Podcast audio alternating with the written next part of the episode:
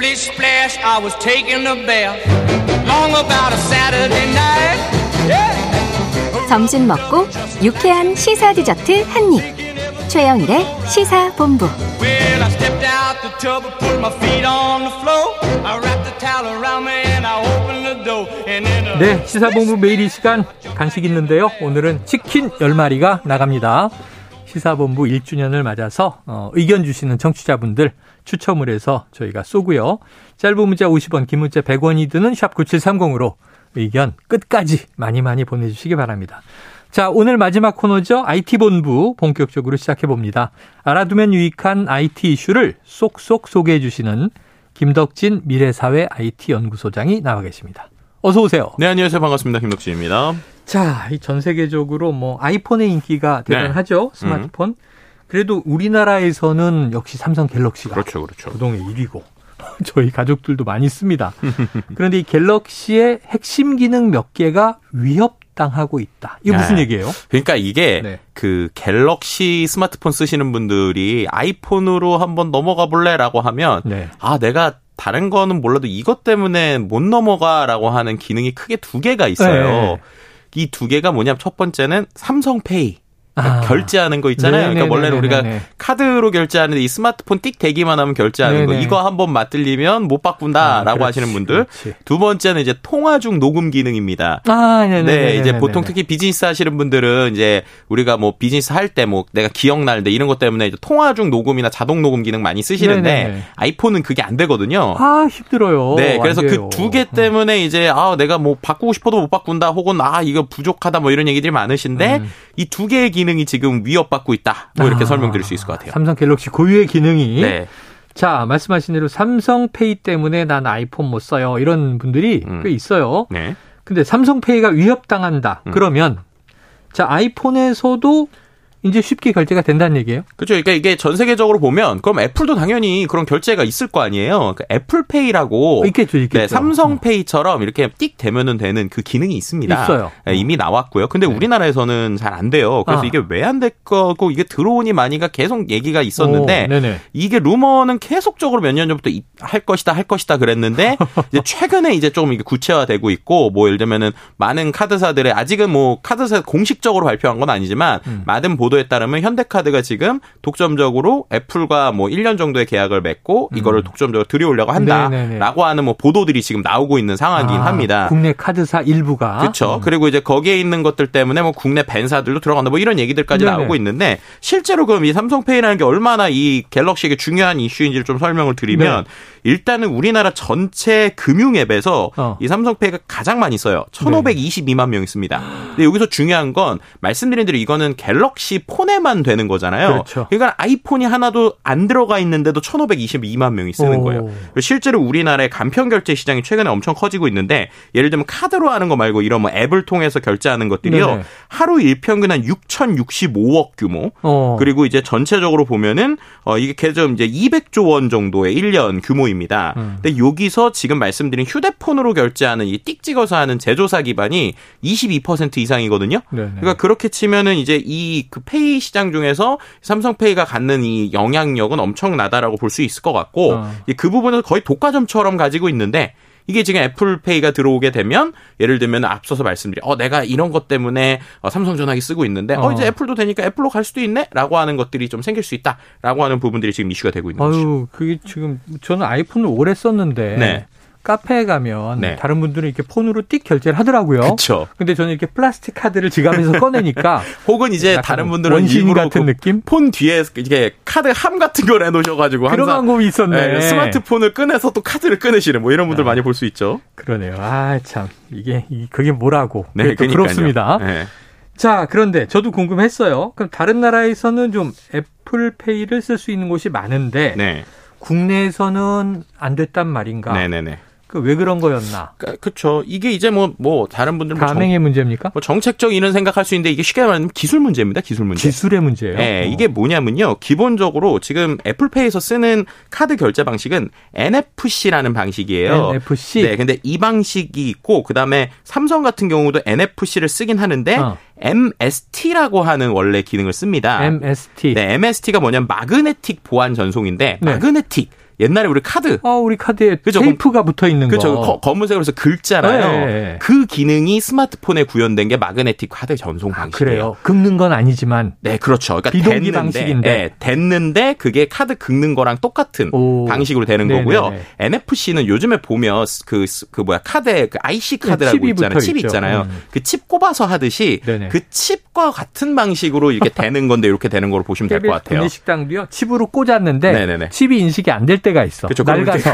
그러면 긁으시라고. 그럼 네네네. 긁으면 또 되거든요. 근데 이게 왜 어. 그러냐면 기본적으로 처음에 이 페이 시장이 열릴 때 애플페이가 이제 글로벌적으로 먼저 했어요. 근데 그때 이제 카드사들이 IC 방식으로 바꾸다 보니까 음. 거기에 맞는 방식을 따른 거예요. 네. 그랬는데 이제 삼성에서 봤더니 그걸 하려면 스마 그 카드 결제 단말기를 그 사람들이 바꿔야 돼요. 예를 들면 아. 식당에서 네네네. 그걸 쓰려면 식당 하시는 분들이 카드 단말기를 바꿔야 되는 거예요. 어. 근데 그렇게 하는 게 아니라 지금 이미 깔려 있는 카드 단말기를 쓸 수 있는 게 아. 뭘까라고 할때 말씀드렸던 마그네틱 방식이 있었는데 그 방식의 특허를 갖고 있던 미국 회사가 있었어요. 어. 그 회사를 앱- 이제 삼성에서 인수를 했습니다. 네, 그래가지고 지금 보면은 일반적인 카드 기기 모두에서 음. 삼성에서는 그 마그네틱 방식이 돼서 그걸 쓰고 있는 거고요. 음. 애플은 이제 말씀드린 NFC 방식을 써야 되는데 그걸 쓰려면 이제 우리 나라에 있는 그 일반적으로 예를 들면 식당 하시는 분들 이런 분들이 카드 단말기를 바꿔야 돼요. 바꿔야 되고. 네, 그러니까 이 부분에서 이제 우리나라에서는 도입이 늦어졌고 진입 장벽이 네, 있네요. 왜냐하면은 이제 카드 단말기를 바꾼다고 생각을 해보면 카드사가 뭔가 정책적으로 바꾼다고 하면 바꿀 수 있죠. 음. 네네네. 근데 이제 예를 들면은 삼성, 예, 애플은 카드 회사가 아니고 그냥 device 회사이잖아요. 그렇죠, 그러니까는 뭔가 이걸 썼을 때 카드사에게 엄청난 이득이 돌아가지 않는 이상은 음. 카드사가 많은 돈을 들여서 이걸 바꿀 필요가 없는 거죠. 없다. 네, 그리고 이제 기계를 바꾸더라도 이 또 기계 안에 들어가는 소프트웨어들이 있거든요. 아. 근데 그것도 또 맞춰서 만들어야 돼요. 네네. 근데 거기에 또 관련된 결제사들이 그걸 더 다 애플에 맞춰서 만들어줘야 되다 보니까 비용도 많이 듭니다.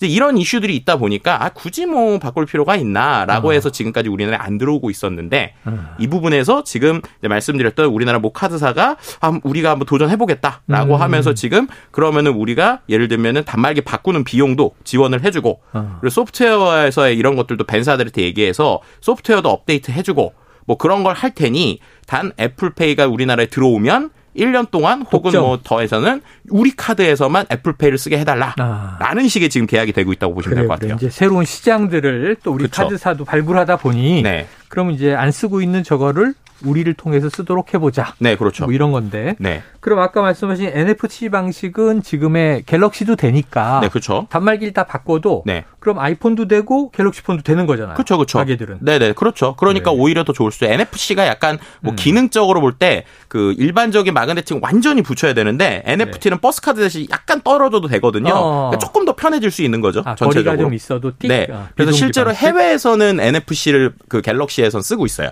우리나라에서는 아, 마그네틱 을 쓰고 네. 있고. 네. 그건 이제 단말기가 퍼져 있는 것에 따라 그렇죠. 시장의 이제 어떤 기능이 다른 것이다. 음. 자, 새로운 단말기를 도입하려는 부분에서 지원을 해주면서 이제 들여오려고 한다. 음.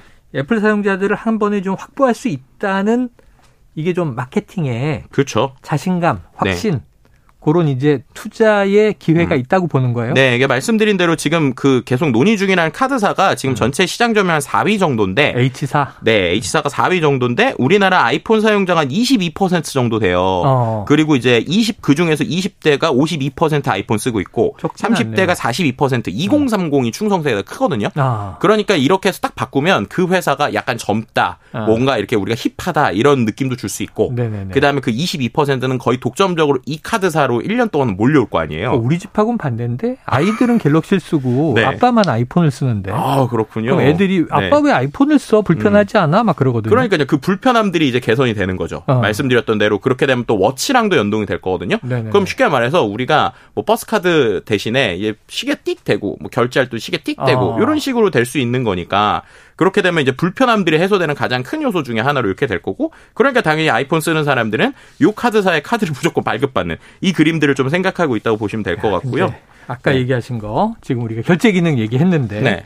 녹음 기능도 그렇죠. 갤럭시의 강점이잖아요. 맞아요. 아이폰 이거 진짜 불편해서 네. 어떻게 녹음을 해야 되는 거야? 음. 녹음이 필요할 때가 있단 말이에요. 그렇죠. 자, 이 녹음 기능을 못 쓸 수도 있다. 이건 어떤 이야기예요? 이게 이제 윤상현 국민의힘 의원이 지난 8월 18일 발의했던 대화 녹음 금지법 아. 개정안 때문이에요. 네네네. 네, 이게 어떻게 보면은 지금 이제 통신비밀보호법이 공개되지 않은 타인 사이에서의 대화에 대해서 녹음을 금지하도록 하는데, 네. 그러니까 대화에 참여한 사람은 하여튼 녹음을 해도 되는 거라고 해석이 될 수 있는 맞아요. 부분인데 음. 개정안이 되면 상대방의 동의 없이, 그러니까 제가 만약에 편집장 이제 우리 음. 편집장 통화를 했는데. 음. 만약에 동의를 해서 저 녹음할 겁니다라고 얘기 안 하고 네네네. 그냥 녹음을 하면 어. 이게 불법이 될 수 있다는 거예요. 네네네. 그러니까 이렇게 되니까 결국에는 지금 있는 갤럭시는 통화할 때 자동으로 그냥 녹음이 되기도 아, 그렇지, 하거든요. 그렇지. 그럼 그럼 이게 다 불법이 될 수 있다. 그렇죠. 뭐 이런 어. 얘기가 나오니까 이거 이거 이렇게 되면 기능이 빠져야 되는 거 아니냐? 어. 혹은 뭐 녹음 누를 때 녹취 중입니다 이런 뭐 음성이 떠야 되는 거 아니냐? 이런 것 네. 때문에 논란이 되고 있다라고 보시면 될 아유, 것 요새 같습니다. 뭐 스토킹 범죄 얘기도 있고 등등해서 자동 녹음 기능이 의외로 편리하다 이런 분들도 있고. 그렇죠. 근데 이게 법적으로 안 된다. 음. 법 도입될까요? 그러니까 이거가 지금 여러 가지 나오는데 결론적으로는 좀 도입은 좀 어려울 것 같아요. 어렵다. 왜냐하면 2017년에도 논의된 적이 있었는데 네. 과도한 규제라고 여론 비판 받았고 최근에 많은 데들에서 다 지금 설문조사 하고 있는데 음. 뭐 갤럽도 그렇고 뭐 리얼미터도 그렇고 대부분 다 60, 10명 중 6명은 반대. 여론은 네, 4명은 찬성 혹은 뭐 잘 모르겠다. 그래서 뭐 찬성이 23.6%뭐 이렇게 나오기도 했습니다. 지켜보도록 하죠. 네. 자, IT본부 김덕진 미래사회 IT 연구소장이었습니다. 고맙습니다. 네, 감사합니다. 예, 오늘 1주년 맞아서 치킨 받으실 분 2부 초반에 3분 발표 드렸고요. 나머지 분들 2115, 0167, 9646, 5232, 4237, 9772, 8975. 저도 먹고 싶습니다. 맛있게 드시길 바라고요. 오늘 준비한 시사본부 여기까지입니다. 자, 1년을 넘기고 내일 저는 또 낮 12시 20분에 찾아뵙도록 하겠습니다. 늘 청취해주신 여러분 고맙습니다.